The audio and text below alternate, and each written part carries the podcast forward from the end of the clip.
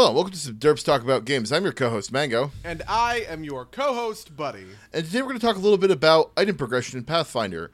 Um, and not Han Solo, uh, the Solo movie. That's coming next week. Uh, hold on to your, your fannies there. But before we talk about item progression, Buddy, why don't you tell the folks at home what it is we do on this podcast? Well, it's pretty simple. On this podcast, we like to talk about games. Um, with Pathfinder two point oh coming out, we have uh, a cool opportunity to kind of revisit the item progression systems that have kind of dominated Pathfinder uh, in its ten-year runtime. Uh, and, of course, we're like kind of birthed from three point five for, you know, ten years before that. So we have twenty years, basically, of uh, item progression systems that were based on kind of like this model to talk about. And also a couple of iterations on them, because like in Pathfinder Unchained, we got a couple of different, uh, you know, like the inherent bonuses, no magic items. Uh, there's, there's a system for that. Uh, there's the... You know, like the fifty-fifty, and you remove all of the power six items and everything like that. So clearly Pathfinder has a, a, an interesting relationship with its own kind of item and gold uh, economy, which uh, which we wanted to get into. Yeah, and, and you can also draw some clear parallels between the other versions of D and D and some stuff from video games. And I think that all kind of like ties into item progression as a system. Um, and I think kind of the, the, the, the, the basis of this, of item progression, is that, um, uh, you know, I'm going to I'm gonna make a call back to the Angry G M like I do a bunch, but um, uh, basically this idea that gold is a form of progression in the same way that experiences. Um, it, up, it it upgrades a separate path, but one that's um, also like uh, also super important to the characters. And this has some um, side effects that are... Um, not so like you know, there's obviously the positive aspects, but there's also some uh negative aspects to it, such as kind of like um the desirability of consumables. I, th- I think is kind of one of the big ones. Is is uh, um, essentially the idea that if you spend your money on on a consumable, that's money that doesn't go to a permanent upgrade, and that's kind of uh wasted to uh more or less. Um, yeah, and uh. I, I, Not to mention that there are um, kinds of competing philosophies among G Ms and like A Ps and stuff like that. Like uh, we've played in games where wealth by level is very strict, where it's very kind of um, like fluid, but uh, th- like rarely does it ever feel as though there is infinite gold to be generated in the game. Do you know what I mean? Yeah. Like, it's not like in the game it feels like, oh, well, you know, we need to go buy some consumables, so let's go complete a couple of side quests to get the, the money that we need in order to do that, which might be a philosophy that you could use in something like Fallout or Skyrim, right? Because there's kind of like effectively infinite money on the map. Um, and if you feel like you're going to need those consumables, you can like farm them up to a certain extent. Um, WoW is another great example of this. Uh, but in but in Pathfinder, it does it doesn't feel like you have that same luxury, because there's also not a lot that you can do, you know, because everything is like tied to a story and everything like that. You there's not a lot that you can do that doesn't reward you experience points, and like ends up feeling as though this wealth by level sort of template is going to be applied to you no matter what. Yeah, and and I, so, uh, actually, this is kind of jumping a little bit uh, uh, ahead of where I wanted to go with this. I think that you could do something like that. I, I think that you could um, – I don't think you could do it with, say, like an adventure path. But I think that, that one of the potential solutions to this is a thing – is kind of this, this idea that, like, the party says, oh, we need more money. And, they, they you know, like, we, we would like – you know, as you know, a party, when the, the G M S party, what they want to do, the answer is uh, we want to go – make money so we can buy the Sword of Badassery from the the blacksmith, because we feel it's going to be important on our ultimate path. Um, but um, obviously that doesn't always work out in terms of the story beats, right? Like, you know, half the time you're out in the middle of nowhere and those opportunities just don't exist. Half the time you're on like a, a schedule, and like the, you know, impending doom means you can't take a break to go do whatever. Um, uh, but Yeah, I, I I think you're you're you're generally correct that like, um, you're kind of tied to, um, basically the, the, the set gold going into, and I, I think there's there's a gradation to this too. I think when you do strict wealth by level, I think this really came out in that game of Rise of the Runelords we played, yeah. um, where it was strictly wealth by level, every penny you don't spend on um, advancing your character permanently is wasted. Um, and, it, and you could feel that a lot more when you know that. I mean, it wasn't even just that. It was any penny you spend, like, suboptimally. Yeah. Right? Um, so, for instance, Mark was generating item shops for us, uh, and Nick kind of famously refused to buy items that seemed perfectly suited to his character, specifically because they were suboptimal compared to items that he believed he would be able to purchase later on in Magnimar, right? Because you you know like in Mag like the, hypothetically in Magnimar you can go get a flaming enchant on your dagger, and a flaming enchant is going to be a way more source of consistent damage than the kind of conditional damage type um, that Mark was kind of uh, enchanting onto the weaponry that Nick might want. And like some of us bought into it, right? Like I bought that red steel katana, uh, for instance, but it was, uh, you know, like that was like a point of contention, right? Because every, it is a zero sum game. Every single gold piece you spend is a piece of gold that you no longer have down the line. At best, it is fifty percent when you resell that item to upgrade later.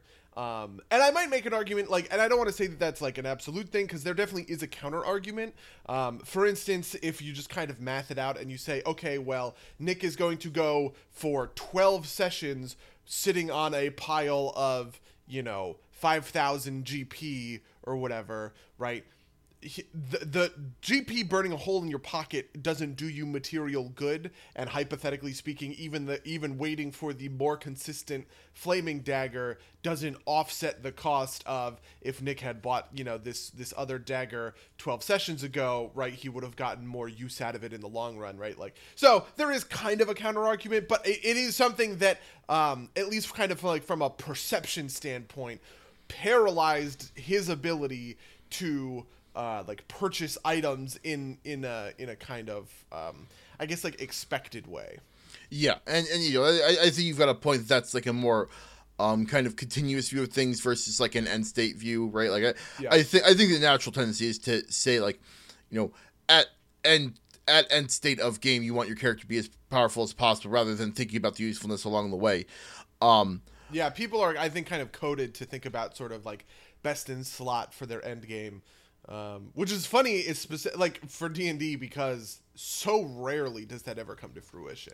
Yeah, um, I, I think part of this, part of this that I wanted to get to is is is that um, your like the, this this is a thing that's very that's brought into stark contrast by uh, wealth by level, um, and it's it's kind of incredible because even though that's also technically true for most, I think, uh, Pathfinder games, especially ones that are on an adventure path where that number exists. If you don't see it exactly, like if you're not like very consciously aware of the fact that that number is X, then it feels less, um, uh, you feel less of that pressure, if that makes sense.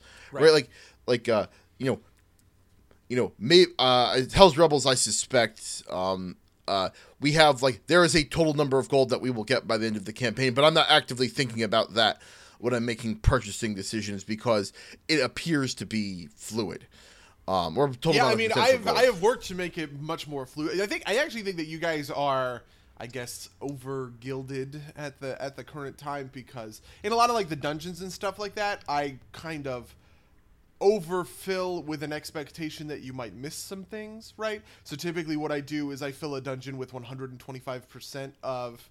Uh, or like one hundred thirty-five or something like that percent of your wealth by le- like the expected wealth by level that you're going to come out with sort of so that like if you find all of the secret chests and hideaways, right, you are you are actually coming away over like over gilded. Um, and I think over the course of the game, I, I do actually remember that there was one where you guys missed a kind of like pretty big pot and you came away under. But I'm pretty sure over the course of the game, you guys have full cleared um, or at least gotten over that one hundred percent marker enough that you are um, uh, that you are ahead of schedule when it comes to sort of like wealth by level for, for your level. Though I also think Hell's Rebels isn't necessarily a, like the greatest approximation just because um, the bonus feats are pretty huge and a, and a big part of the power budget um, like Maragrug, for instance, interfaces with his bonus feats uh, from a power perspective uh, pretty commonly, and uh, and not items. And so I think that that's taken away a little bit of like the pressure on items in order to keep you guys competitive with higher C R monsters, you know? Yeah, and, and honestly, uh, Beauregard, um, since he is so combat ineffective, like, I am probably better off spending my money on, like, Rakax than I am on myself. Yeah. Um, which is fine. That, like, it's, I mean, you're better off spending your actions on Rakax than you yeah, are yeah. yourself. So, kind of makes sense when you think about it that way. Yeah, yeah, yeah. Um, uh, you're, you're absolutely right. But, um... But so I, I, I agree with you. To me, though, a lot of this is very localized to the wealth by level system. I think wealth by level as a system, I you know, I, I kind of get it for what it is at the time, because it kind of allows this sort of, you know, flexibility, and it feels weird to put some kind of, if gold is a universal resource, right, it does feel weird to kind of put any kind of limiting factor on it. Uh, the example would be something like Starfinder, where there are explicit item levels in the game, and you cannot purchase above your item level, sort of thing. Um, and that is a hard thing to kind of accept from a flavor system perspective, because, like, you know, let's say I am a, I am the son of a noble and I have half a million gold or whatever at level one, why shouldn't I be able to buy a plus five Vorpal Greatsword? You yeah. know what I mean? And just, like, run around, like, destroying the fuck out of these goblins. And so the way that they kind of did, the, the way that they kind of dealt with that in three point five and carried it over into Pathfinder is they made wealth by level um, an effectively exponential system. I mean, explicitly exponential when it comes to magic items and weapons, right? But effectively exponential in the sense that, like, you are...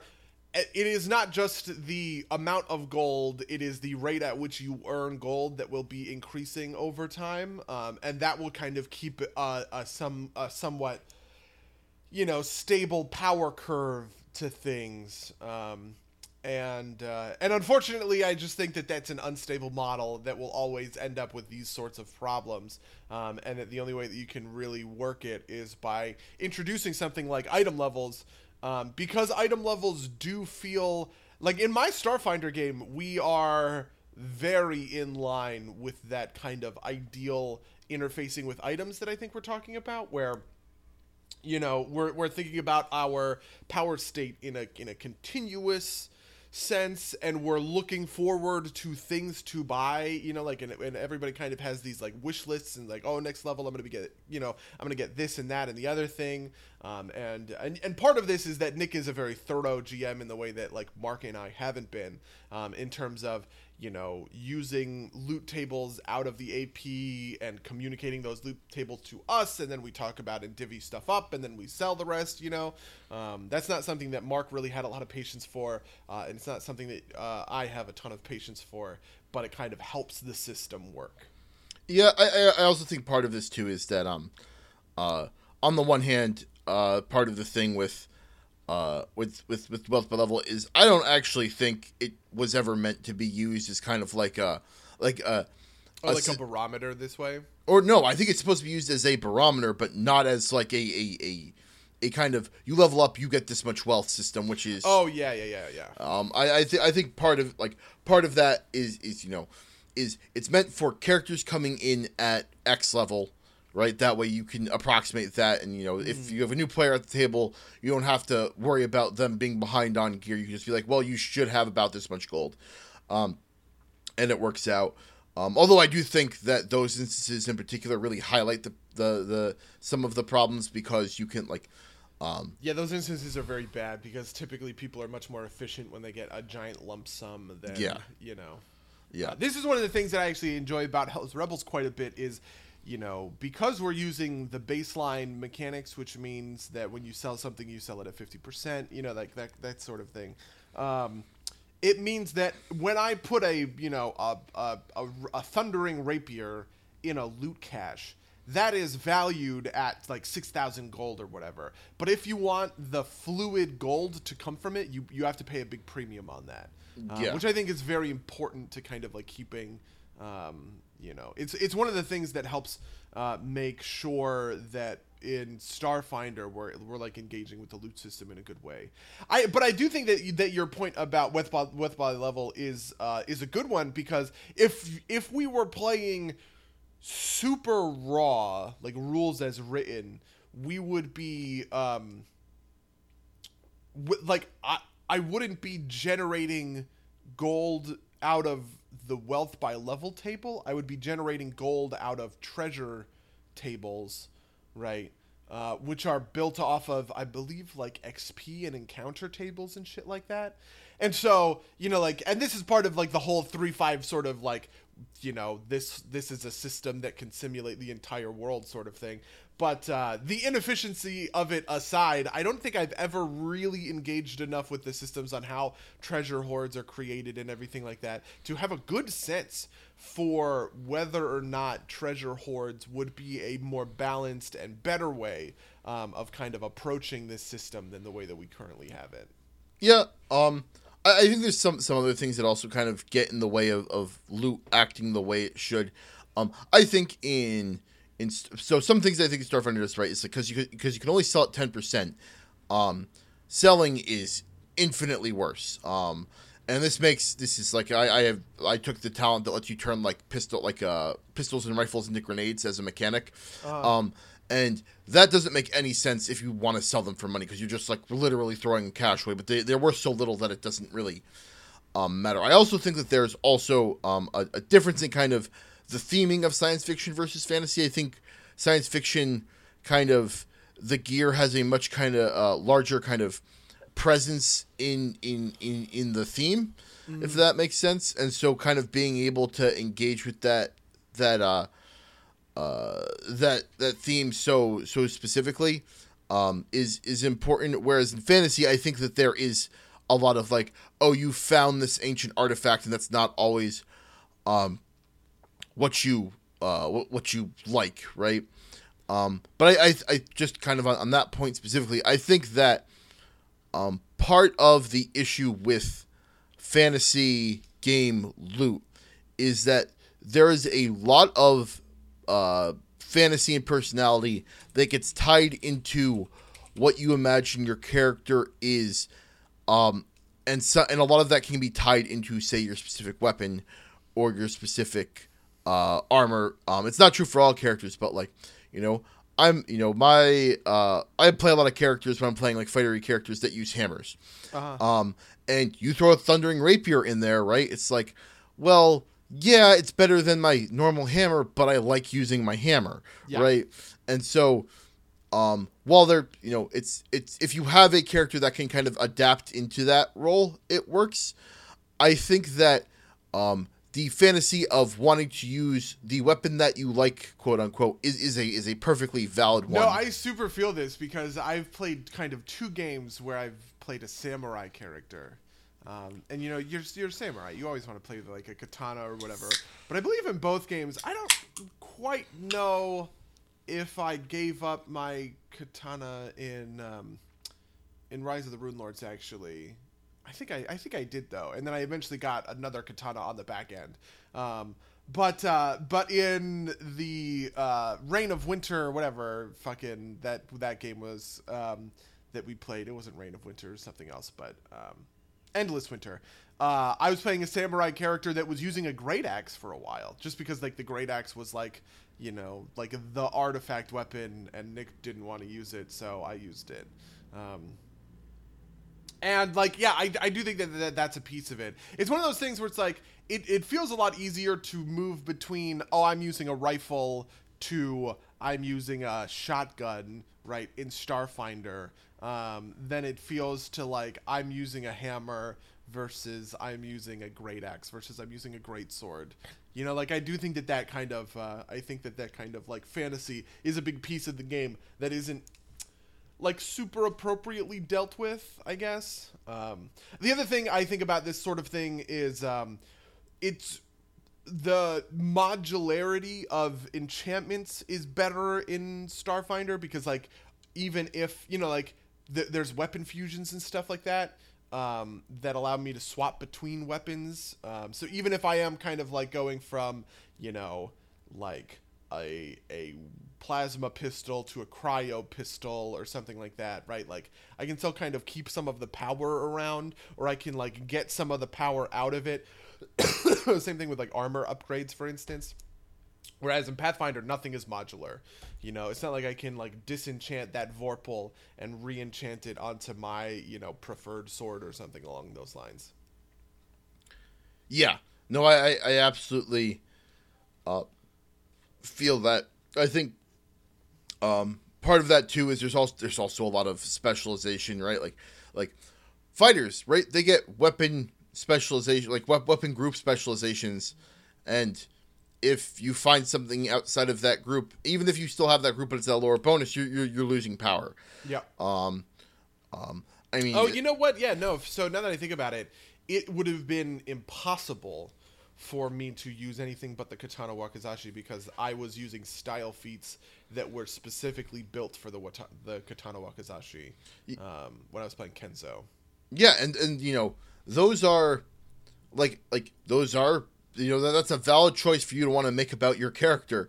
And so at at some level that that that, that can make make this gold kind of progression fluctuate uh, kind of seriously within uh, w- within an individual game, right? Like yeah. if if you run the exact same adventure path and, like, you know, the the generated quote unquote uh, loot fits with your party, that's and versus a, another party that runs through that is that has like a zero percent hit rate.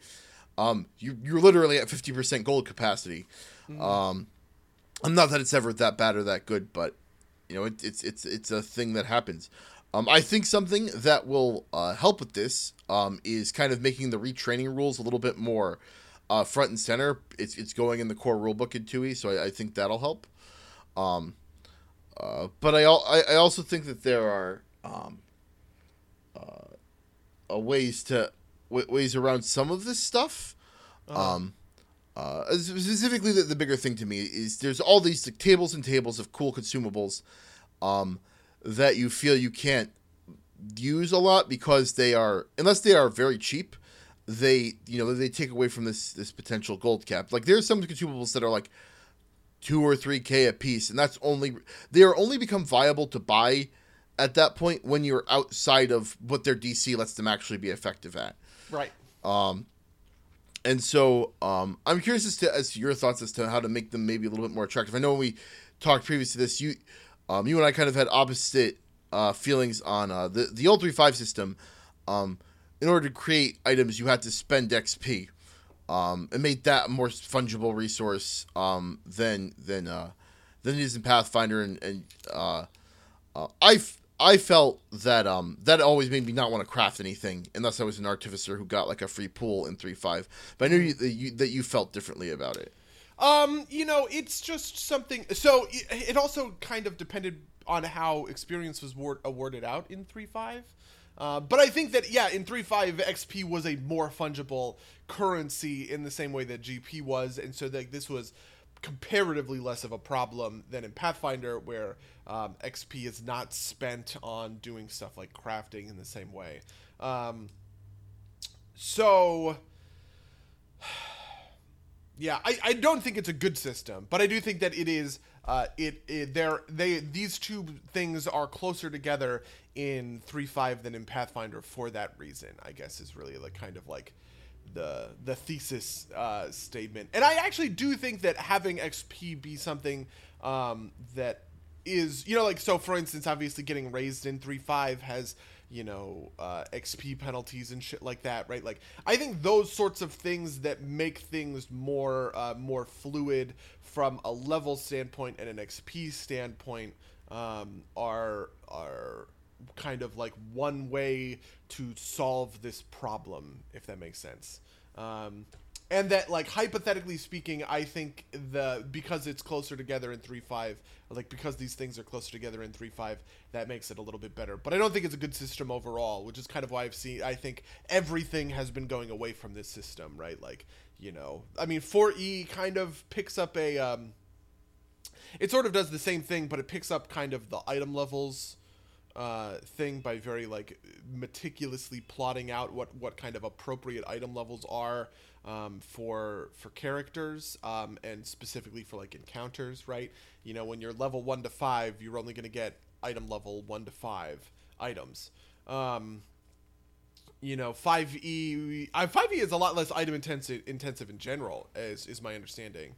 Uh, at least the game I've played in, yes. Yeah. And then, obviously, Starfinder kind of, like, introduces item levels. So I think we're moving away from this kind of no matter what. Uh, but I do think in a world where uh, X P is fungible and currency is fungible, um, it is a better overall system. Because, like, in a world where I can die and then drop in levels, right, but I have the same amount of gold that, because, you know, like, I don't lose all of my stuff when I die or whatever, right? Like, I think that, that there are some, like, positives in to to, to that sort of play and that sort of system. Hmm. Yeah. Uh, I think we should do an episode on, on, on character death at some point. Maybe we already did and I've forgotten. Um, but uh, I think that'd be an interesting thing to get into because I think there's a whole set of other things there. Yeah. Um, yeah, because in because in three five or not in three five in Pathfinder you just need to remove the negative levels with like a restoration spell, you know what I mean? So you're kind of, you just need to cast two spells back to back sort of thing. But yeah, no, in three five you die, you need to go back and like yeah. re-earn all that experience that you lost. Um, also three five I feel like was a little bit more um, experience gated. I can't quite remember the rules for how experience is awarded to the party, but I feel like it wasn't a, it wasn't an equal split.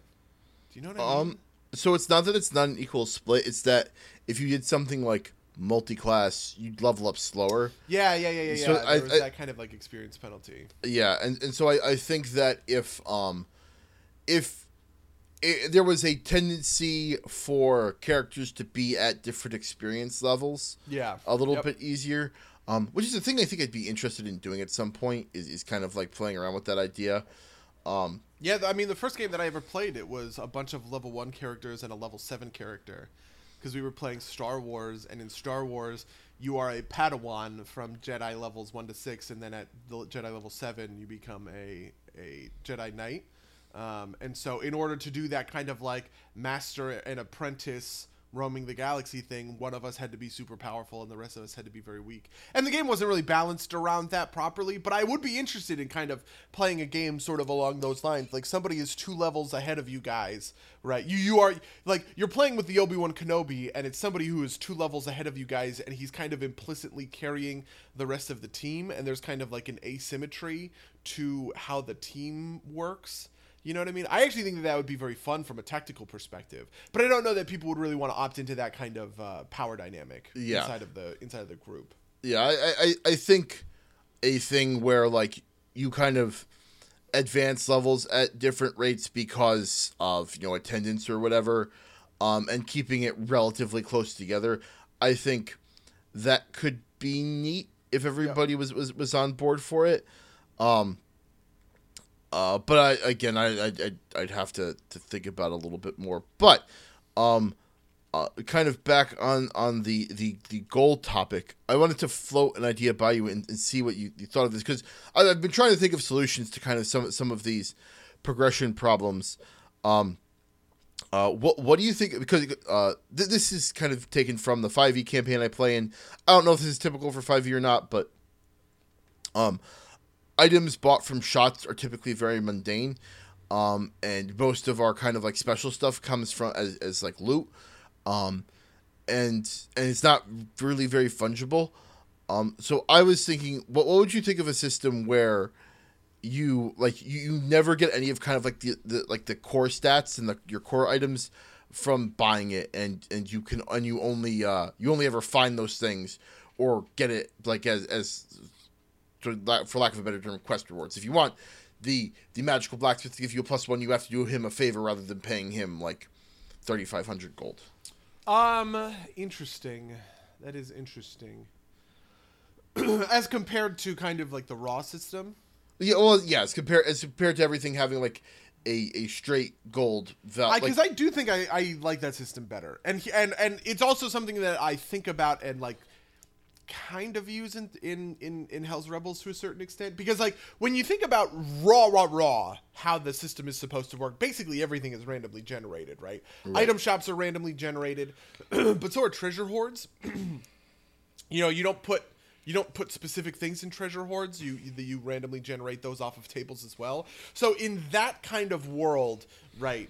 You that I, I I see the same problem that you have, because R N G will always fuck someone, you know what I mean? Even if it like works out for the fighter, but if I'm like a rogue and I can't and I can only use light weapons or whatever, and I just never roll good light weapons, of course I'm gonna have to go to shops and place specific orders or whatever, you know. And when you place specific orders, you're not just paying like full gold price, right?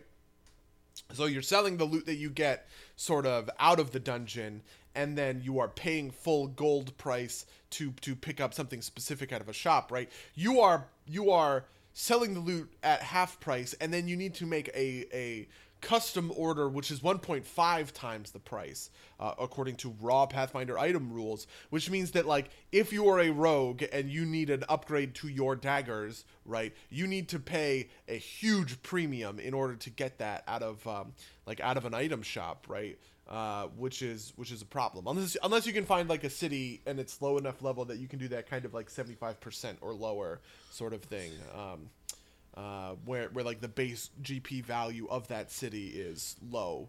Or, um, or I'm sorry, is is high. It's high enough so that yeah, it's high enough so that everything under that you just roll seventy-five percent chance die to to pick up your two daggers sort of thing.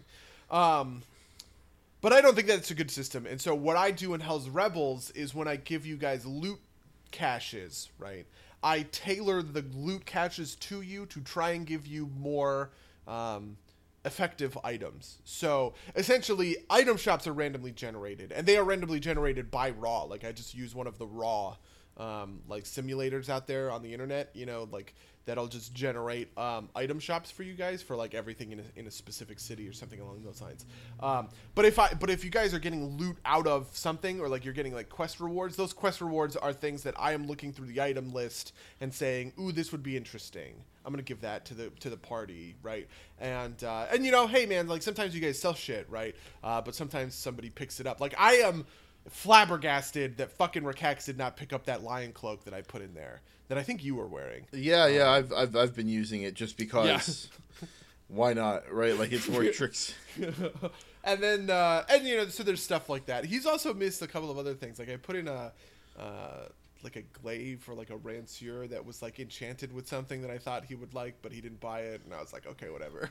Um, But so, uh, so in that sense, I think that you want to prior. I, I agree with the with the baselines, uh, like principles of what you're describing, where you want um, the kind of core items to come from quest rewards and adventuring, right? And then you have supplemental items that can be purchased in shops um, or on like marketplaces or whatever. Uh, yeah, I'm not really sure how I feel about like a mundane magical split when it comes to that stuff. Um, a part of me kind of likes the idea of like modulating out enchanting and uh, like items. Like maybe you go to the blacksmith to get the masterwork great sword that you want, and then you go to an enchanter to put the enchantment you want on it, um, instead of going to a blacksmith who makes a plus two great axe or something. Do you know what I mean? So yeah. that, that and that kind of solves on the back end. It solves that problem that we were talking about of like player expression, um, because it means that, you know, whatever enchantments are, you you walk into the enchantment shop, whatever enchantments are available, right, are available. Um, but you combine that with whatever weapons are available in the weapon shop. Yeah, um, I think that. Like, the, the, the goal kind of in, in completely separating out, like, like making kind of magical stuff kind of ve- either impossible or very hard to find as, as, as purchasable items is to make spending gold on, like, things that are, like, like so things like consumables less kind of painful. Mm-hmm. Um, and uh, I, I don't think it totally solves that problem. Um, Uh, kind of in the same vein, it just kind of occurred to me is is, is what do you, what do you think, just kind of broadly and, and as it applies to this, of, of player crafting? Because I think that's also a very, very valid character fantasy, but it also has the potential to c- totally fuck with all the system. Oh man, I really hate craft player crafting. Uh, like I banned crafting, or I don't know that I banned crafting. I think I banned crafting in Hell's Rebels because I think it's bad. Um, It's just so effective, uh, especially for spellcasters, because spellcasters typically don't have a lot of stuff to spend feats on. We saw this with um, Josh's character in Hell's, or no, I'm sorry, in Iron Gods. He didn't. He was a he was a wizard into a technomancer, and he just didn't really have good stuff to spend feats on. So he just got crafting feats, and for the rest of the game, we were all just getting um, kind of half price enchanting gear. Um, I do like magical crafting uh, to a certain extent. I think I like the two E system better, where magical crafting doesn't require spellcasting. Um, I think it, kind of anybody should be able to be a, you know, a, a, a master, uh, a master craftsman. Um, I think specifically that the gold value, you know, like or, I'm sorry, like the gold premium needs to change. Um, So, for instance, a good way to do this is to say, or like right now, it's fifty percent when you just, you know what I mean?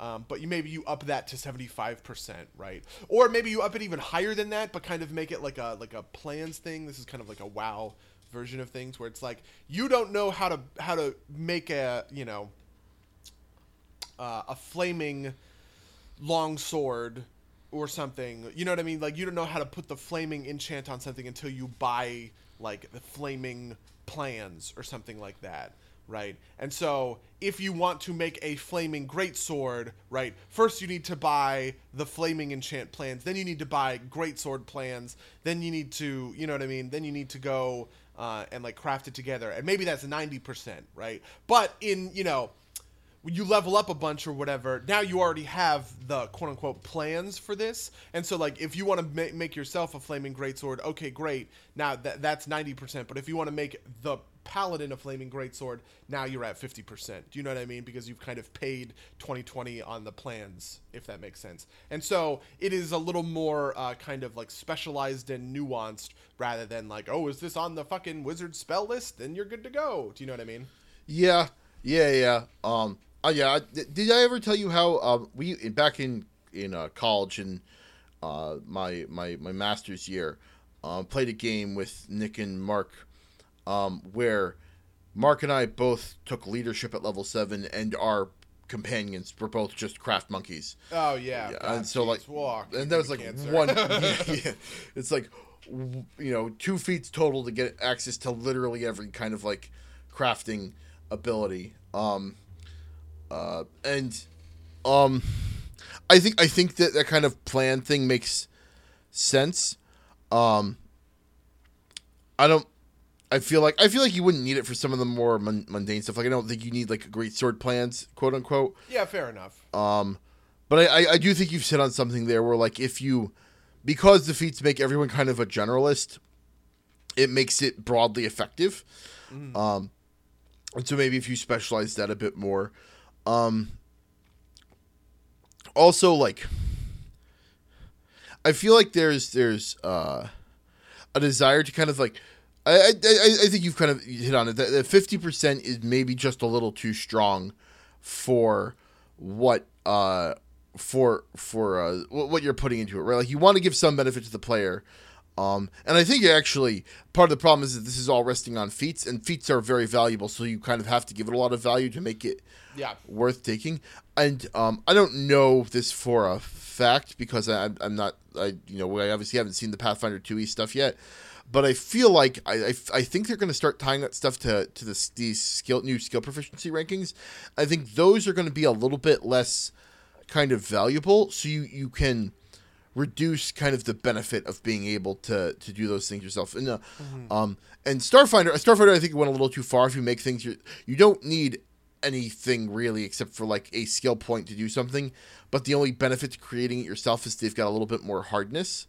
Um, but I also don't think that that fantasy is as important as uh, as it is in or, like, the fantasy of building your own stuff isn't as important in sci-fi as it is in fantasy. Yeah, I, I also think that a feat, you know what I mean? Like the feat tax, I like. Part of me also likes the idea that you can upgrade this shit over time, right? Yeah.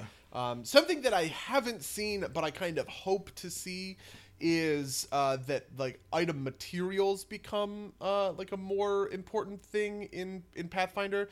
So like uh, part of me likes the idea that, okay, you have greatsword plans and you have flaming plans, right? But like you can, if you are, if you are a smith who forges your own greatswords, right?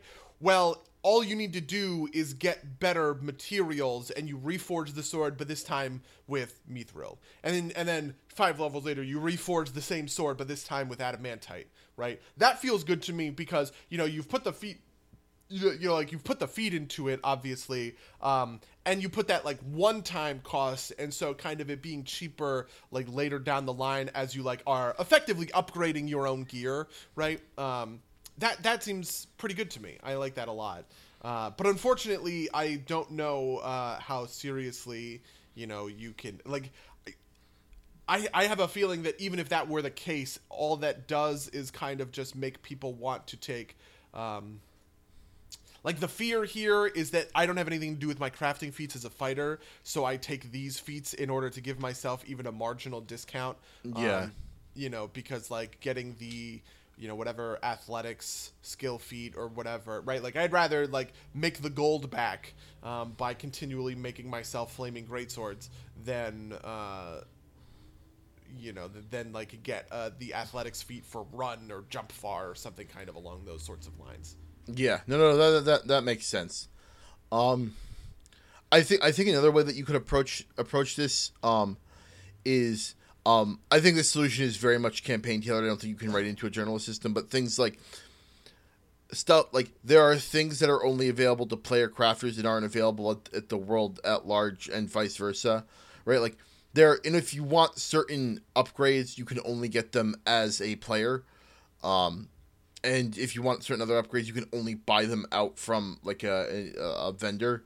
Yep. Um, I think I think this could also like like letting a player specialize, I think, like in, in this way, I, I think could kind of solve some of this problem. But but this kind of just is, is getting, um, I, I think all these solutions just kind of get around this this this kind of gold, um, by by progression system by kind of removing the kind of one to one ratios you you get out of it. Yeah. Yeah. Um. Do, do you have any do you have any ideas for for, uh, solutions for this? I do like uh, I like Starfinder quite a bit when it comes to item levels. Um, they've said some stuff that kind of seems to suggest that they're going to be going along with something like that in Pathfinder two E, which I think would be a good idea. Um, I definitely like item levels um, as a, you know, even even if it's just kind of like like a very hand-waved thing, like in Pathfinder, or I'm sorry, in Starfinder, you know, like people won't sell you heavy, super heavy ordnance. You know what I mean? Just because you have the money for it sort of thing, because, you know, you're selling somebody a fucking rocket launcher is like a big deal. Um, and even though if you actually sit down and interrogate it, like what is the in-game difference between like a Red Star Plasma one and a Red Star Plasma two that people have, you know, made like item levels out of it or whatever kind of like...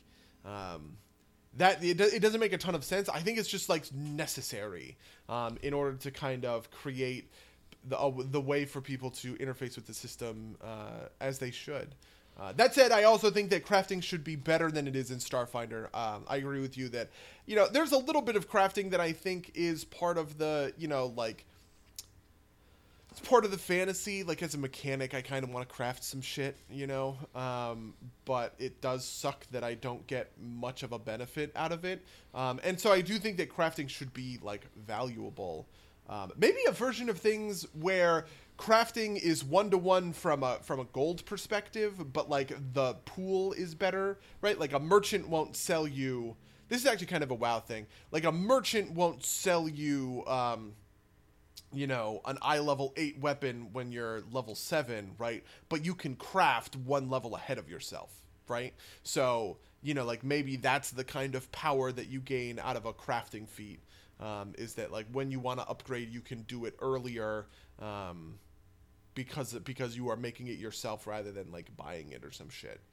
Um, so yeah, yeah, I, I could see that working. I also think, I mean, what we have seen um, of of items and stuff like that uh, is they have a lot of different like traits and attributes. You and I kind of talked about this a little bit. Like I've talked about how I really like the four E system for two-handed weapons because um, they made kind of this trifecta where uh, great axes have the best crit. Uh, they had better crit in the game. Um, mauls, like like hammers, like war hammers, have the highest base damage, right? They had two d six instead of like one d ten or one d twelve or something like that. Um, and then swords were more accurate, and they gave you proficiency bonuses um, so that you would hit more often. And I like that, and and that was kind of an informal sort of, um, you know, you you could differentiate yourself. But you like a great axe is not the same as a great sword is not the same as as a war hammer. Those are all um, sort of different things. And I think in baseline Pathfinder there is not enough difference to be super um, to just be like really interesting about it. Um, but they have they have been talking about uh, some of like the weapons and like yeah, having a reach weapon is a lot different than having a great sword is a lot different than having you know uh, an axe or something like that. Even though they're all two-handed. Uh, like two-handed weapons. And I think that that's kind of like the right approach to that stuff as well. Uh, but I do think that it also requires you to make enchantments something that is a little bit more modular. Um, like I like I do hope that they kind of split up sort of magic item shops instead of just being you walk into town and these are the high-level magic items that are for sale. It is, you know, you walk into town and there's an enchanter and he's willing to put these different enchantments on your shit for this gold. Yeah, yeah, no, that that that makes that, that definitely makes sense to me, um, because like yeah, like if I'm gonna tailor my whole playstyle around playing a, you know, a spear, a long spear fighter or something like that. I've actually always wanted to play one of these from Pathfinder First Edition. They have like phalanx fighters, um, who do two-handed reach weapons in one hand and then a shield in their other hand, uh, kind of like hoplites or something like that. Um, You know, like, yeah, like, I think if you tailor yourself around fighting with a specific weapon type, you really shouldn't be super, pu- like, you. It, it should be easier um, to walk into a, a, a town and find that weapon um, for yourself. Yeah, um, and, and on, on the flip side of that, I think if you want to kind of make the guy who's, like, willing to pick up whatever he finds on in the treasure cache and use that and, and reward that playstyle, you have to also kind of throw that guy a bone um, mm. a little bit too. And I, I, I think that it kind of like um, still having those like randomly generated weapons with specific feats, like, you know, instead of finding like a crystal of en- enchant fire or whatever in the cache, you probably still find your flaming longsword. Um, that way you can, you can kind of throw a bone to, to that guy. Um, I, I'm, I'm actually kind of curious. I, I wonder if, you know, you surveyed a bunch of, of R P G players, if the if the, the guy who, who is fixated on his preferred style or the guy who kind of like rolls with whatever he finds in the treasure cache is more prevalent. And I would I would guess the former, um, especially among yeah, more martial characters. Yeah, I would guess the former because of us, but I but I do think that there's a certain amount of like confirmation bias to that answer. Sure, because that's how you know like that's how I play. That's how predominantly all of us play. Um, therefore, you know, I think I, I might be a little skewed. Like, I kind of wonder what like a Pathfinder Society character looks like. Yeah. Although I, I think kind of, in, I think this is less like, like I think yes, you, you've got a point with the confirmation bias, but I think in general, um, the kind of fantasy is like, you know, your image of your character includes your weapon is, is a little bit more solid than that. Yeah. Um, I mean, you could point to Legion. Um, and, and see that, right? Like that, that was kind of the whole theme of, of World of Warcraft Legion was, was, you know, iconic weapons, um, and who, who gives a fuck about everything else. And I, I, I yeah, think, yeah. I, I think that that's got real power and real fantasy to it. And, uh, maybe it's not more prevalent than somebody who's willing to kind of like, uh, uh, kind of like switch around, but like, um, I also think in fantasy media, it's the same sort of, you know what I mean? Like in the media that we are all kind of like puppeteering, Um, and, and emulating, right? Like, what is Jon Snow without Longclaw, right? Um, or like, what does Jon Snow carrying a bastard sword called Longclaw tell you about him, right? Versus, um, you know, Euron Greyjoy carrying a big black, you know, great axe into into combat, right? Like, you, people flavor, like, th- those things flavor. There's something, like, inherently knightly and noble about having a, uh, you know, like about having a uh, uh, heroes a use swords. Sword. Yeah, heroes use swords, and then like, but like if you're a Viking berserker, right, then you have a bearded axe, right, like yeah, that's, yeah. That, that kind of thing. Yeah, axes I think are are a little bit more savage in in, in, in inherently than uh. Yep. Um. And if you're an elf, you use a bow. Uh. Yeah. I mean, I also think that's true for, you know, like we haven't really talked about, um, you know, bows and stuff like that. But bows have an interesting relationship to it, too, because they have ammunition. And, like, when you buy, like, buying consumable ammunition, like, suffers the same kind of problem. Um, yeah. But it's, like, even worse for, you know, because, like, I think there is a big fantasy that's like, well, I'm going to buy a Thunderstrike arrow and a Smokescreen arrow and a, you know. Yeah, basically fucking, your Green Arrow or your Hawkeye. Yeah, exactly, yeah. Right? Like, yeah, that, that's, like, the Green Arrow. That's the Hawkeye kind of, like, you have all these, like, trick arrows in there or whatever. But those are consumables, and it's kind of, like, suffers from the same sort of, like, eh, do I want to? Yeah, and then they're, and they're expensive, right? And yeah. and it's not helped by the fact that if you put the enchantment on the bow, it works for every piece of, like, garbage ammunition you put through it. Yeah. And uh, this is actually, and this is one of the things that I wanted to do um, in our, like, late great uh, Skull and Shackles campaign that I always wanted to play with Mateo, because the, the idea with that was that Mark and I were going to be teaming up where Mark would be using his poisons on my arrows um, because I was a ranger and he was an inquisitor. Um, and I think that, like, that's a cool, you know, like, that's a cool thing, right? Like, that's a cool fantasy to kind of, like, uh, to kind of, like, have. Um, but I do kind of, like, wonder how that, how they'll integrate that with, like, you know, The Alchemist. I, I have to say, The Alchemist is moving in a completely different direction than I expected, right? Like, I, I like the version of The Alchemist where it is, um, you know, like, the the alchemist concoctions that you're making and, like, the extracts and everything are unique to you, right? You don't have... Like the craft alch- like the craft alchemy skill doesn't let you make alchemist bombs, but they're going the opposite direction, which is anybody can make an alchemist bomb. It is just that an alchemist gets crazy bonuses when they are using bombs. Yeah, and, and I th- I think that they've got, like, just a lot more capability in, in that aspect too. But I, I, I see what you're saying. Um, I, and I, and I, you know, and I don't think that that's a good or a bad thing. It's just kind of different than what I expected. Yeah, um, yeah, that's that's that's fair. Um, because kind, it means that they can't, like, limit things to, like, per day uses, you know. And so, like, I wonder what'll happen when an alchemist will be running around with, like, you know, a bag of holding full of alchemist fires, and that's all he does is he, like, bombs the shit out of people with alchemist fires. Yeah, no, that, that's. I think I think that I think that's a valid co- character concept, um, like a, a valid fantasy, right? Like it's, it's a thing yeah. that you, you'd want to embrace.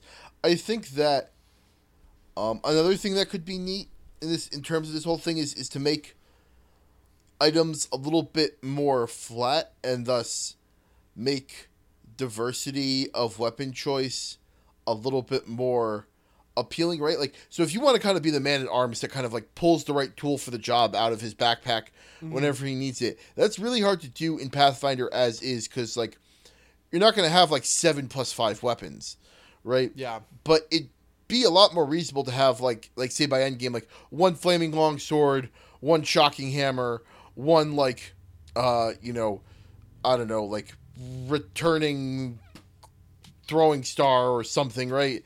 Um, And as long as those power level, like, you know, you can have one be a little bit better than the other, but as long as those, that, that that curve is relatively flat, you can um, you you can make that uh work still. And I I'm actually really enjoying that with um, with in Starfinder. Um, I've got a couple different tools that, you know, like, well, I've got my laser cannon for this thing, and I've got, like, my grenade launcher for these other situations, and I and. You know, I'm wearing a pair of battle gloves with it, so if I need to punch someone, I can just kind of, like, take my hand off of something and, and thwack someone. I'm really... Oh, interesting, yeah. Yeah, I don't have that going for me, in, in, but, but we're also playing different kinds of mechanics. Because I, yeah. like, I have to kind of manage two weapon sets, because I need both a weapon set for my drone and for me, right? Um, yeah. And uh, and it's cool in a way because, like, it makes me think about the map a lot more tactically. Like, I have a line... Or, I'm sorry, my drone has a line weapon. Um, and a lot of the time my drone gets offshoots of my, you know what I mean? Like, when I upgrade, I just pass on my, my downgrade yeah, to, yeah. My, to my drone or whatever, but it means that, like, you know, I need to be thinking about the drone's positioning around his ability to use a line plasma cannon, right? And I'm thinking about my positioning, right, to make sure that I'm in range with, you know, this, that, or the other thing. Yeah, no, absolutely. That makes that makes sense. I, I think that's actually a good, a good set of trade-offs, right? Like, you kind of have two things. You don't have the diversity on, on yourself, but, like, it's much about your kind of set load out with you and your drone, whereas yeah. I'm able to kind of cycle through things a little bit more rapidly on, on my own character. Um, Plus, it's also about action economy because yeah. of the way the drone actions work, um, which I like quite a bit. I think that those the way that those actions are built is is uh, engaging and a lot of fun because it means I have to be more cognizant of the actions that I'm taking and the actions that I'm having my drone take um, as I'm moving, you know, through like through the map or whatever, right? Um, because only one of us can make a move action, a turn. And so, like, if the if the fight is progressing forward, which happens quite a bit because we have kind of two melee characters, um, if the fight is moving forward and I'm trying to, like, keep myself at range and, and like, out of the way and not getting, like, destroyed with, uh, with like, targeted fire or something like that, um, I don't know. It's uh, it's it's interesting. And I think that this is the this is the sweet spot of, like, items, right? Like, you want to be referencing this kinds of thing, this stuff with your items. And I think it is important, right, that something like uh, a spear has reach, and that dictates the way that you engage with the map in a tactical perspective.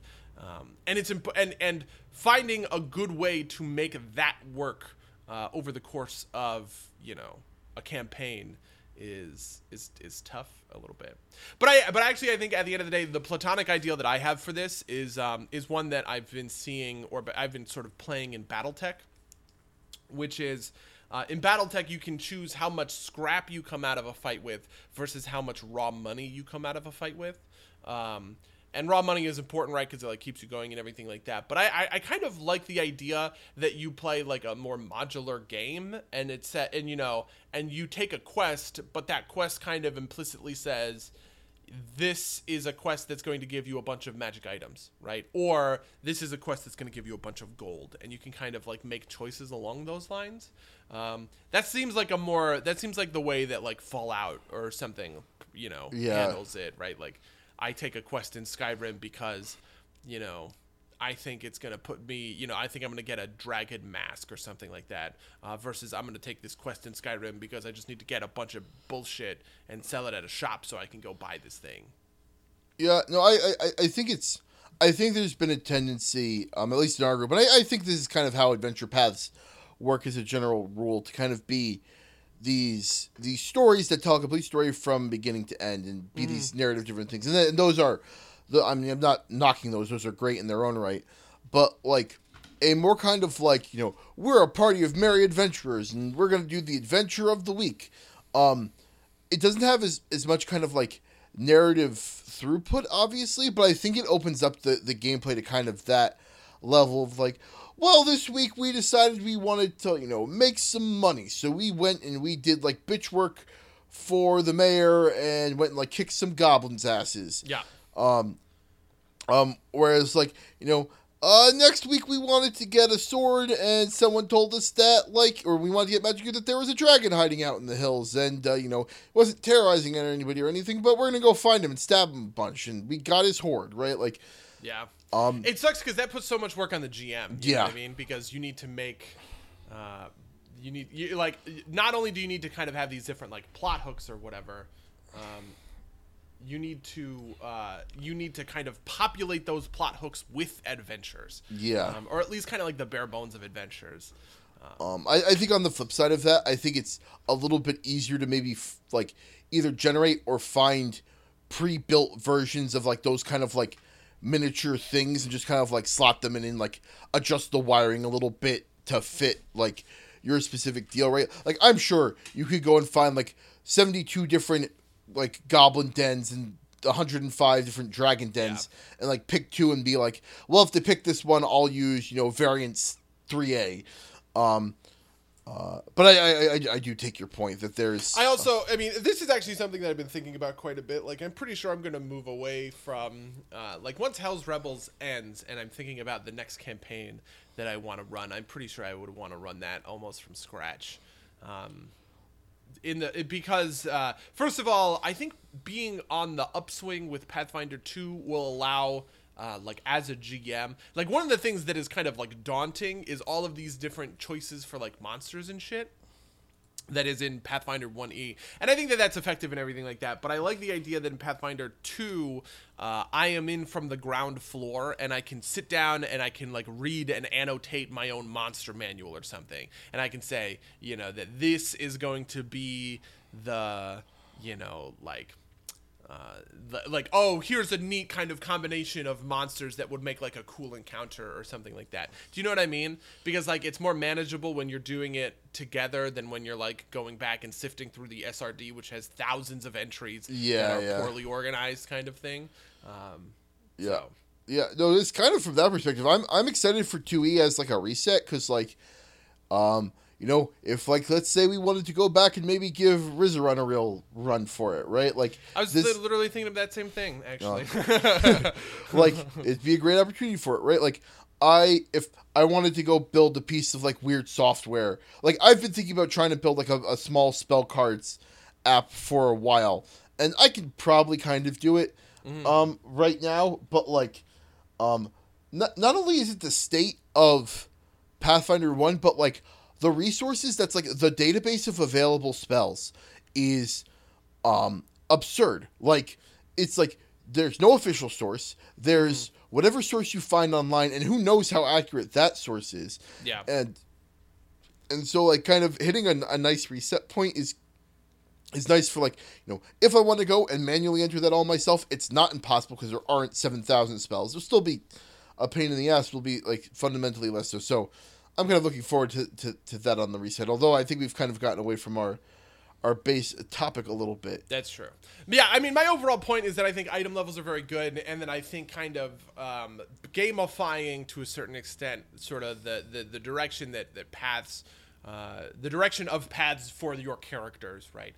Uh, those are two very good things that I uh, think will help item... You know, like help, help make items uh, better and more approachable than they are in the kind of current landscape of Pathfinder one E.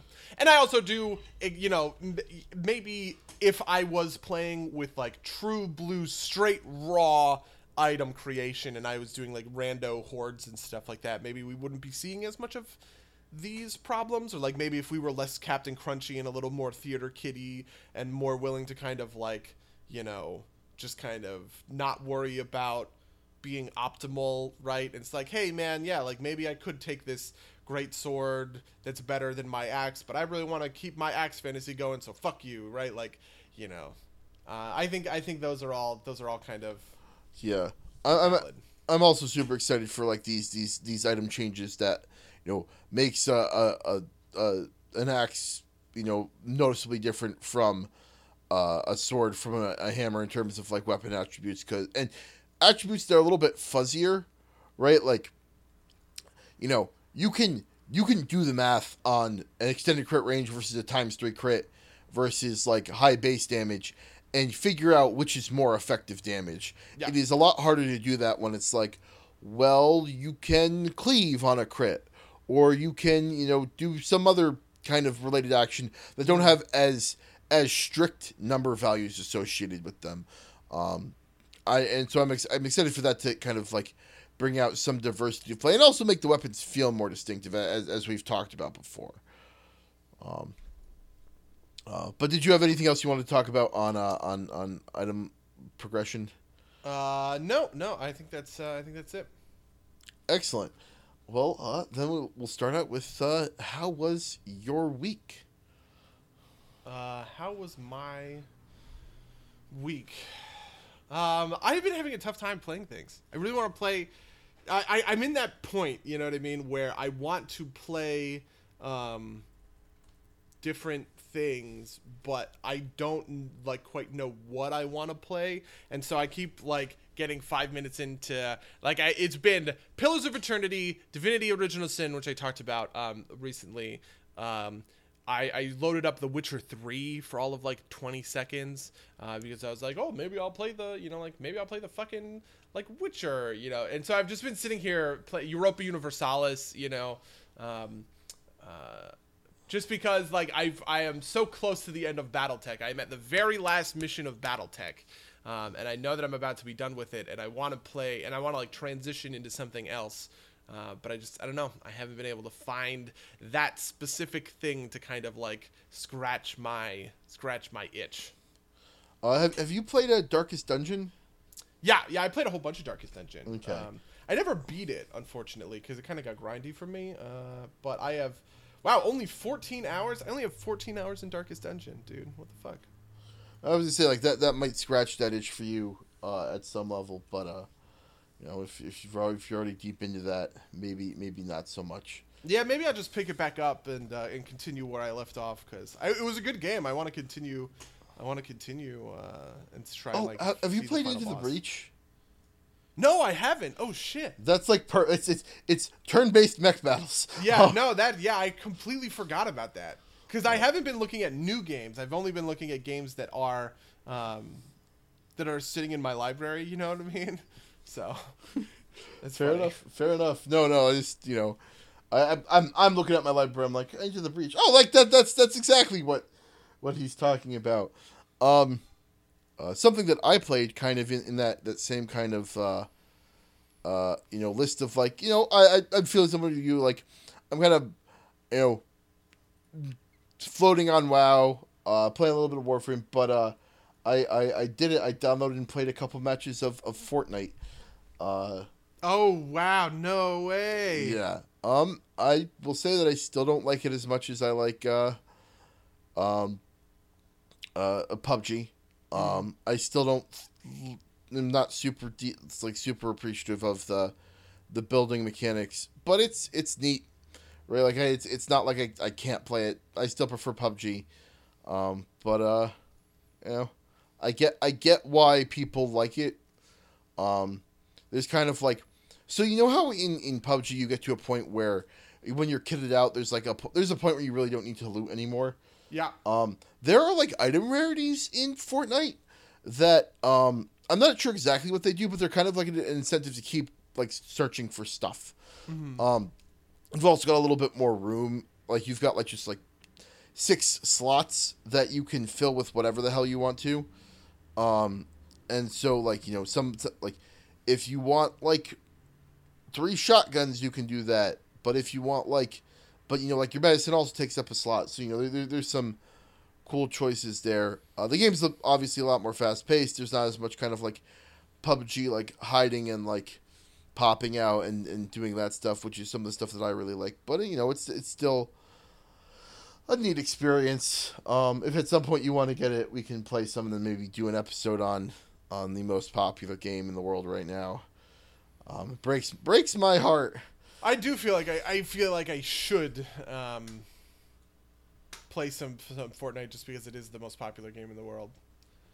I don't know. I also there's other stuff too, like fucking Vermintide. Like man, I really yeah. like playing Vermintide. I want to go back to uh, I want to go back to Vermintide. It's just tough to find the time, you know.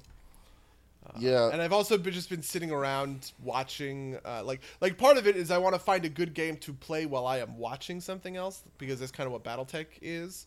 Um, because like if the more I sit and focus on BattleTech, the more boring it becomes in this later stage of of things. So I have kind of like sort of supplemented my engagement by watching something on my other screen. Fair enough. Um. Oh, something that comes out soon that I think you should check out is Dauntless moves into open beta uh, on May twenty-fourth, which will be before this podcast comes out, I think. Ooh. So at some point, we should check that out. It's, it's a Monster Hunter-like game. Yeah. Um, I I have played a bit of it because I, I have a uh, like a founder account because I was like, why not? Looks cool. Um, and so I know that we've got other people in, in our in our group that are excited for it. So, uh... I think at some point we'll at least have a little bit to talk about in this section about that. Um, or at least I will. Um, what else? Yeah, I remember we, we, we talked about this a while ago. Um, but I feel like Dauntless has quite a bit of uh, uh, appeal to, to like the group of us. I don't know. I, I like the, I've always enjoyed games that have this kind of Monster Hunter like loop where you go find something that's really powerful and then you kill it and then you make shit out of it. Um, yeah. So. Um, yeah. Oh, so I actually wanted to follow up on something we talked about a little bit last week during our Deadpool episode. Um, uh, I went and watched uh, Safety Not Guaranteed. Oh, okay. Uh, um, and uh, if you don't know, Karen Sony, Dopinder, is uh, like the tertiary main character in uh, in that movie. Mm-hmm. Um, maybe maybe like quaternary main character, I guess, because the uh, the movie's actually pretty neat. It's it's kind of like if like like the the Parks and Rec Burt Macklin uh, thing was. was like a movie, except that Burt Macklin is totally set, like, is not like a joke from a character. It's like somebody who thinks like that's actually how things work. Mm-hmm. And it, it's a very weird movie, but uh, it's, it's, I it's, mean, it's directed by the guy that did Jurassic World, which was awful. Uh, oh, and, uh, yeah, it, this is the thing that we like, I not, not to, not to cast aspersions on this film. I, I've yeah. heard that it is very good. Um, but it is funny because it is the thing that got Colin Trevorrow Jurassic World, which then got him Star Wars nine, which then he lost because he made another movie called Book of Henry that was awful. um, but uh, but yeah, uh, it's it's very much Aubrey Plaza being April-ish, which I enjoy. Um, mm. And it's like it came out right in the middle of Parks and Rec too. It. it Obviously, might was probably filmed a little bit earlier, so maybe early into it felt like she wasn't super comfortable in the character all the way. And it's it's not a perfect movie by any stretch of the imagination, but it's it's it's it's very neat. Um, uh, it's very indie feeling. Um, and Mark Duplass as as the uh, as as the the Burt Macklin character, as I'm going to put it, is is is is very interesting. Especially you have like I only know him from like The League, and that's it. Um, and so seeing him in this very kind of self-serious, nutty person who thinks he can he can travel through time um, is is very interesting. That's funny. Mark Duplass and his brother, who's in the show that I've actually been watching, uh, Jay Duplass, are uh, very famous indie film directors. Um, they've made a bunch of indie films over the past couple of years. Like, Mumblecore is not quite them, um, but, like, they are... related to it, if that makes sense. Like they kind of like make those sorts of, they like make those sorts of movies. But, uh, but yeah, Mark, Mark, Mark and Jay Duplass are very are are famous uh, among like film nerds. Um, I, because I, I, I am sure, but they are famous normal people for The League. Yeah, uh, no. Well, Jay, Jay wasn't in The League, right? Um, no, no. The Mark Jay is, Jay is the, the the the show that I've been watching, which I guess I will rant about in a second. Is uh, is called Transparent, and Jay plays one of the one of the kids um, on that on that show. And I haven't actually seen him in other stuff. Uh, I think Mark does more um, uh, acting, like acting, or at least like acting in that kind of like context. Um, like Transparent is is marketed as a comedy to a certain extent. Like it won the Golden Globe for comedy. Dude, that fucking movie, that that show is not a comedy. It is like the most. Oh, okay, just to explain, Transparent is a show about a um, uh, a sixty-year-old trans woman played by Jeffrey Tambor from like Arrested Development. He's George Bluth in, in Arrested Development, um, and and like his kids, and they live in kind of Brentwood and you know like the Pacific Palisades, which are really swanky, um, kind of like the Upper West Side in New York, uh, like Jewish family, right? And he has three kids. Um, Sarah, uh, who's someone, Josh, who is Jay, Jay Duplass, and then, um, fuck, what the fuck is her stupid name? I can't even remember her name, like the youngest one. She's awful. All the kids are fucking awful. And it is the story of this awful, super awful, self-centered family where everyone is just so fucking like myopically narcissistic that they run around the show ruining the lives of all of the supporting characters. So, so kind of like Always Sunny. Oh my, yeah, but it's, it's, it's Always Sunny. But imagine Always Sunny where the show is extremely sympathetic to those characters. You know what I mean? Where like the show doesn't quite realize how awful these characters are. At this point, I basically hate watching the show because the, everyone is just so awful. And I just can't, and, and every moment, because this happens every once in a while, where like one of the supporting characters will get like, where we'll get like a moment to like dress down one of the main characters and be like, oh my God, you are so awful. Go fuck yourselves. And it's the most satisfying thing because they're all so bad and awful and terrible to one another, right? Uh, and it's it's very soap opera. It, it's very soap opera-ish. Um, and I also want to clarify that actually, like, the points of the show, the show is called Transparent because obviously it is about a trans parent, right? Ah, uh, um, I get it. Yeah, right.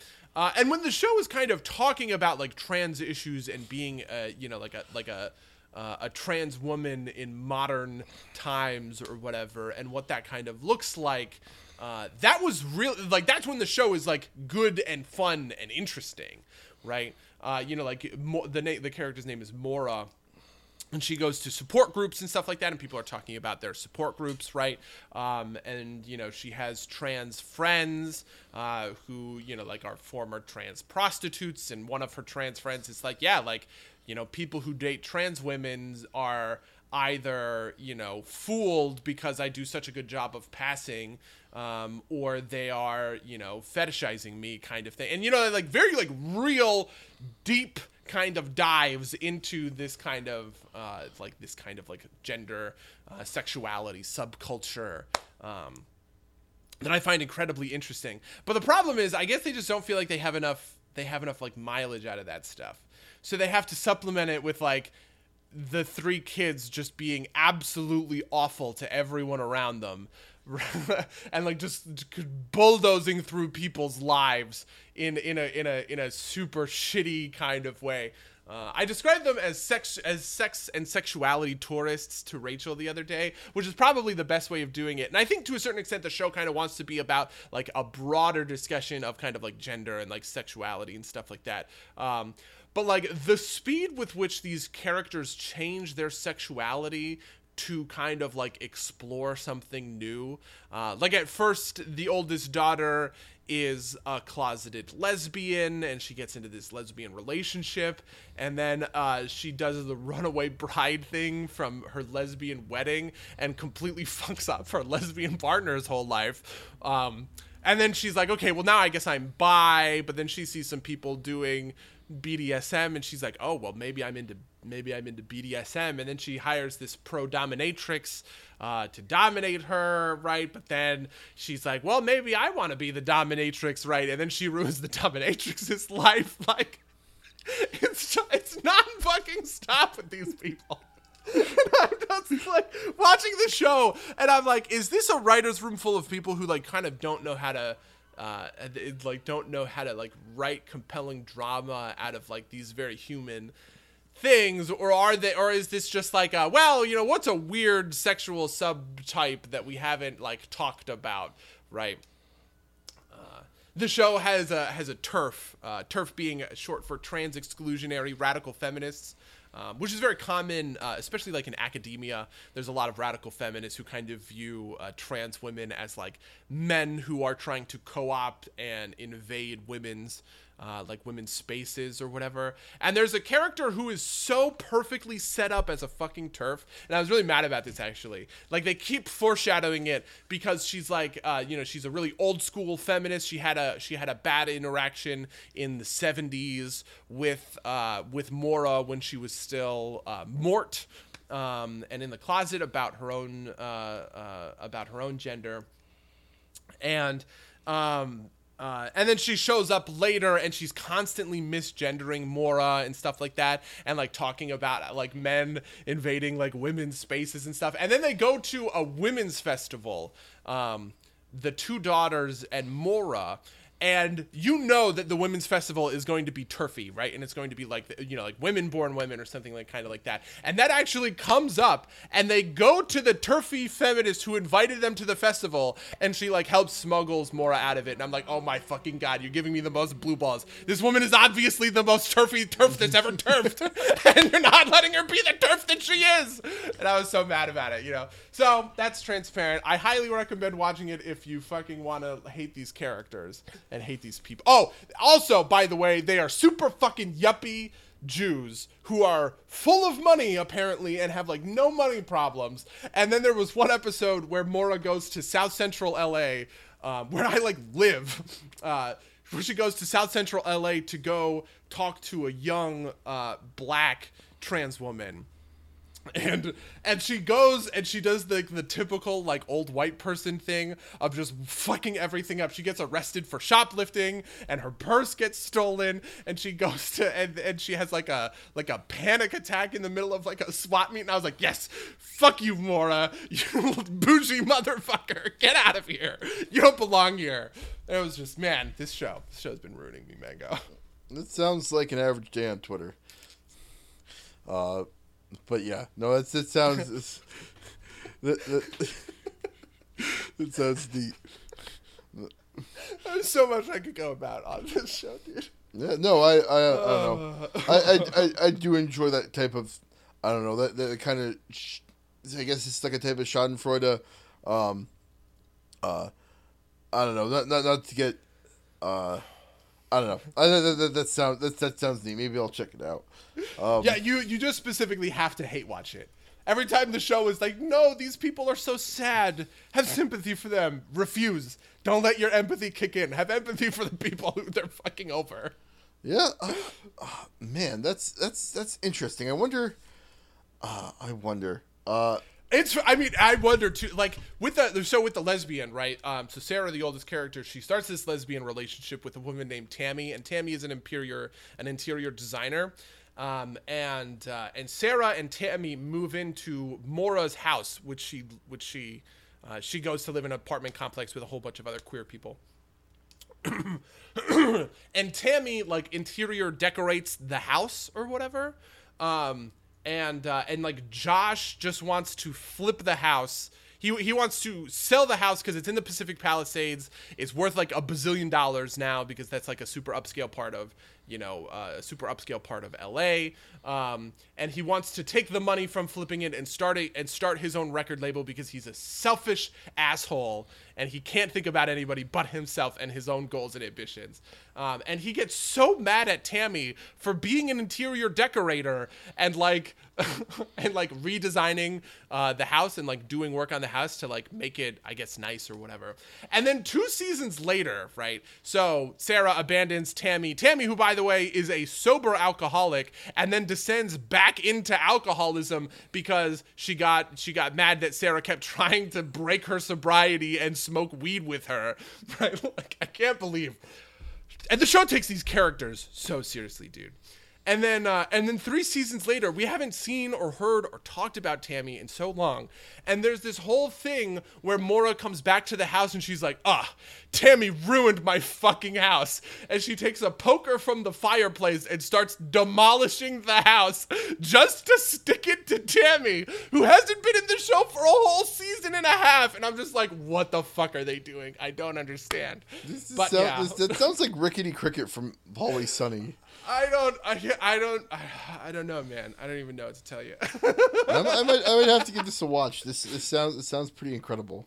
Pay, play close attention to the rabbi character Raquel, uh, who is played by, I can't remember her name, um, like the actri- actress's name, but she plays the uh, in Parks and Rec. She plays the um, the campaign manager, like Bobby Newport's campaign manager, like oh, the okay. fast talking from Washington D C And she is a fantastic actress, and she does a fantastic job. And she breaks like the, this family breaks this woman because of their own inability to have like a basic human decency for one another. anyway anyway I'm, I'm not done. I'm on season three, and I'm sure I'll be back when I finish season four next week, and we'll talk all about we'll talk all about this show, dude. Yeah. um kind of close it out, I guess. Um, the other thing I saw, um, I'll have to I watched because of an analysis video by this guy called Breadsword. I'll link to both of them. Um, uh, is uh, Perfect Blue by Satoshi Kon. Um, I know you've said you're going to watch, so maybe we'll talk a little bit more about this in one of the later uh, back halves. But uh, mm.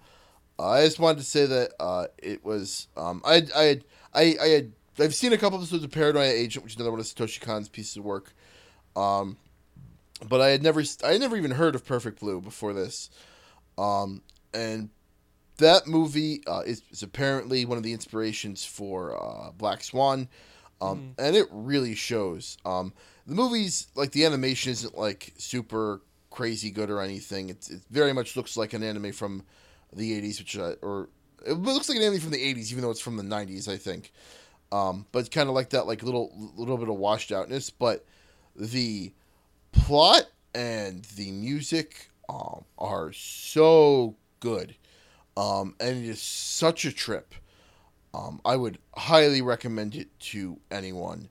Um, I couldn't find a good legal streaming source, um, but the full thing, sub and dub, is on YouTube. So if any of our viewers want to go see it, I won't link directly to it because I, I, I don't know. I feel like that's a little bit of a bridge too far, but uh, uh, you can you can find it. Um, it is, uh, it's, it was, it's, it's, it's, the imagery is, is kind of incredible. The, the way it plays with music, the way it plays with kind of like scene transitions, um, uh, kind of like it, no other film have I seen has, have really like made me feel kind of as manic as the character appears to be on screen. Mm-hmm. Um, and this, and it's like, I, I was watching this movie, I was like, what, what the, Like, I felt like I was I was in, like, some of the same state of confusion as the character, and it was really, really uh, great. It is, um, uh, let's say, eighteen plus.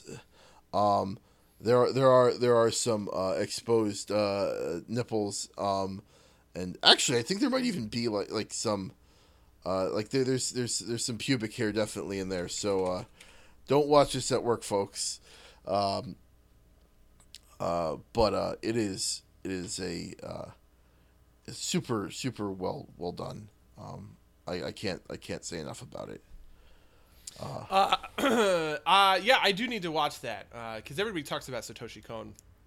He's kind of like like everybody knows um, Miyazaki. Obviously, you know, I'm sure we are all um, uh, intimately familiar with uh, with Hayao Miyazaki. Um, But uh, but Satoshi Kon is kind of like the film nerd, like Japanese anime guy. Uh, and there are a couple of video essays out there that I have seen uh, about his stuff that I want to, you know what I mean, like that that I that I uh, that I have always wanted to to break the break the glass and and watch, but I haven't I haven't gotten there. You should, you should also check out uh, um, uh, Makoto Shinkai. Okay. Um, who he has done famously. Uh, Five centimeters per spec- second, um, and your name. Um, I thought he did Graveyard of the Fireflies, but that might be somebody else. No, Graveyard I think the that's... Fireflies was, uh, it was another Miyazaki. It was like Miyazaki's, like, apprentice or something. Oh, was it? Made Grave of the Fireflies. Yeah, I can't remember the guy's name, though. Uh, but yeah, but Sh- Makoto Shinkai is, is, is, is great, too.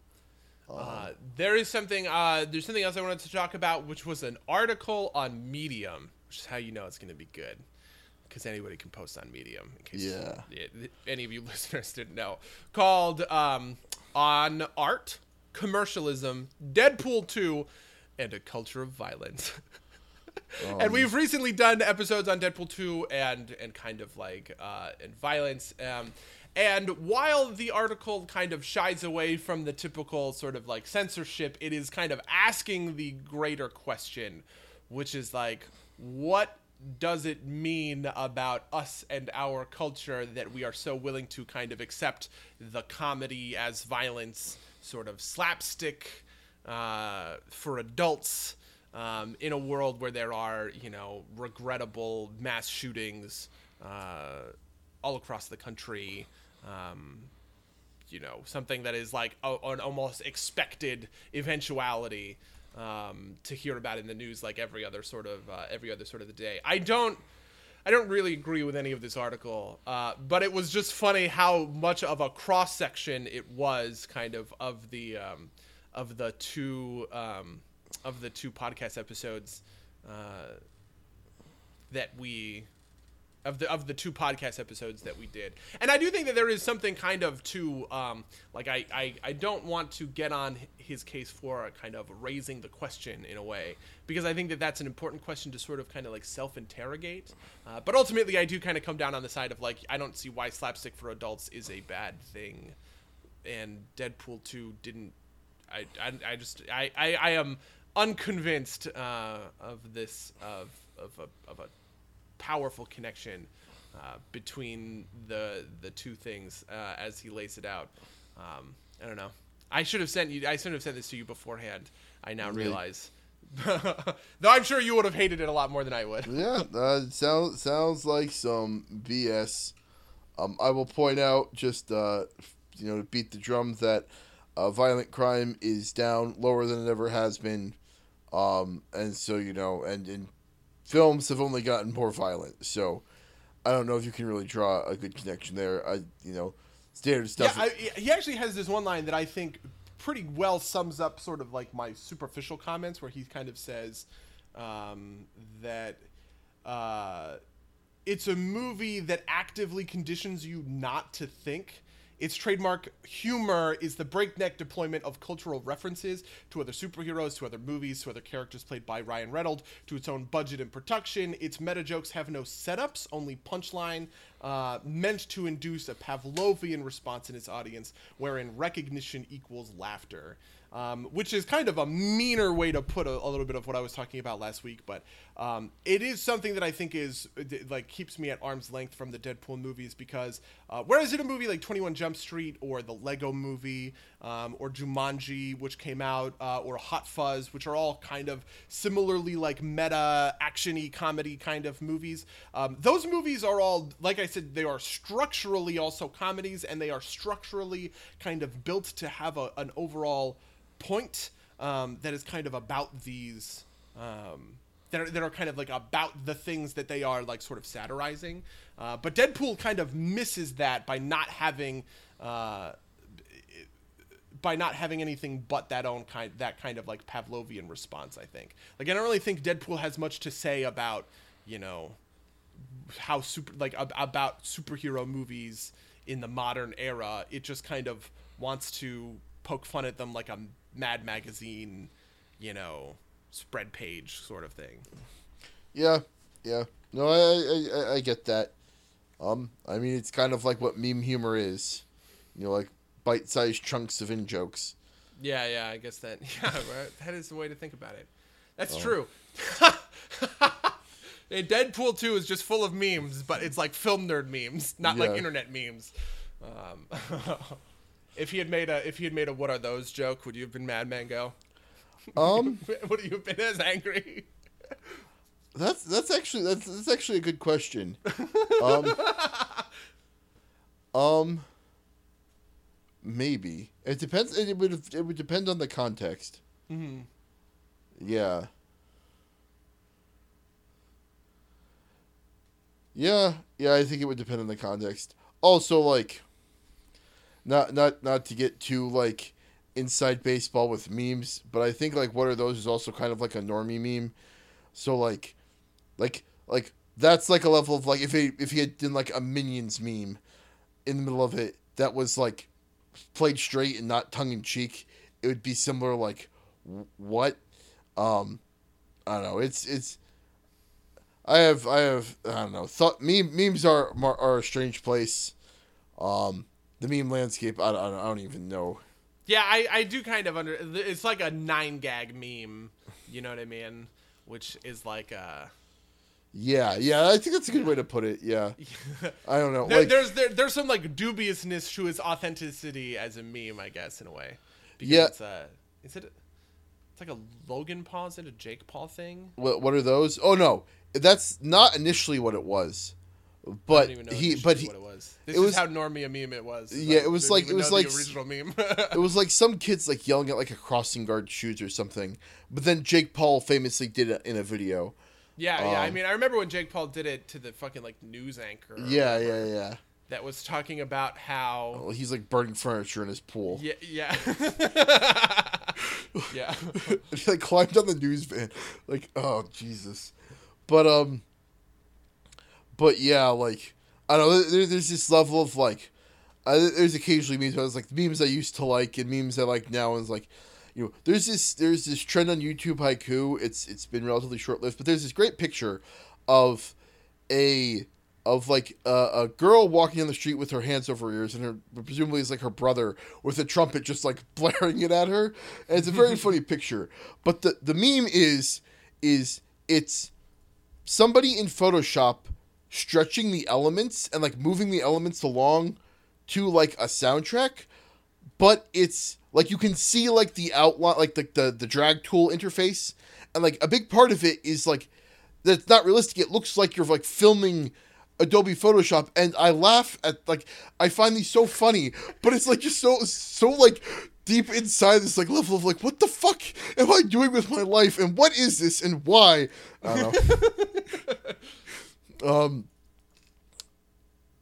It's, it's it's like the same kind of like it, it's like the same kind of thing as like why is why are why are fucking uh, uh steamed ham memes so funny?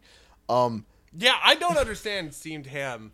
Like from like a from like a, a gut perspective, I laugh at it, but I don't know why. Yeah, I just it, don't get it. It's like folded so far fucking inside of itself. Like yeah. Because there are some memes, like, like I don't know if you've heard of uh, Yesint. Yeah, like... yeah. Yesint I found hilarious for whatever reason. Yesint was a meme that was somebody who, who like, tweet... I guess he tweeted, like, the Merriam-Webster or something. It wasn't even that, I don't think. But he was like, can we change no to Yesint? And then for, like, the next, like, three days, there were just... Yesint memes everywhere where all you did was sub out the word no for the word yesint. Yeah, no, I so, so the first time I saw it is like like it's a picture screenshot of a petition and it says petition to change no to yesint and has one signature. uh, uh, is this yeah. oh, what, what are oh man just, we should do an episode on memes. Oh god. oh man just oh, I'm I'm sad that that a touch of my spaghetti has has has died. Uh, that was that was that was a hardcore January meme. Uh, yeah. Oh man. But anyway, enough about memes. You have anything else? we are we're over our time. We're oh, yeah, talking so. about fucking memes. Uh, if you'd like to tell us what you think of memes or Deadpool two or item or item progression, which is what the whole episode is supposed to be about. Send, send us your favorite memes to podcast at subnervesplaygames dot com or subnervesplaygames at gmail dot com. Um, you can follow us at twitch dot t v slash subnervesplaygames. You can uh, uh, watch us on, or you can listen to us on SoundCloud, rate us, and review us on iTunes. Find us where all great podcasts are found. Tell your friends, tell your family. Buddy, did you have anything else you wanted to promote? I have nothing else that I'm looking to promote. In that case, until next time, dear listeners. Until next time, loyal listeners.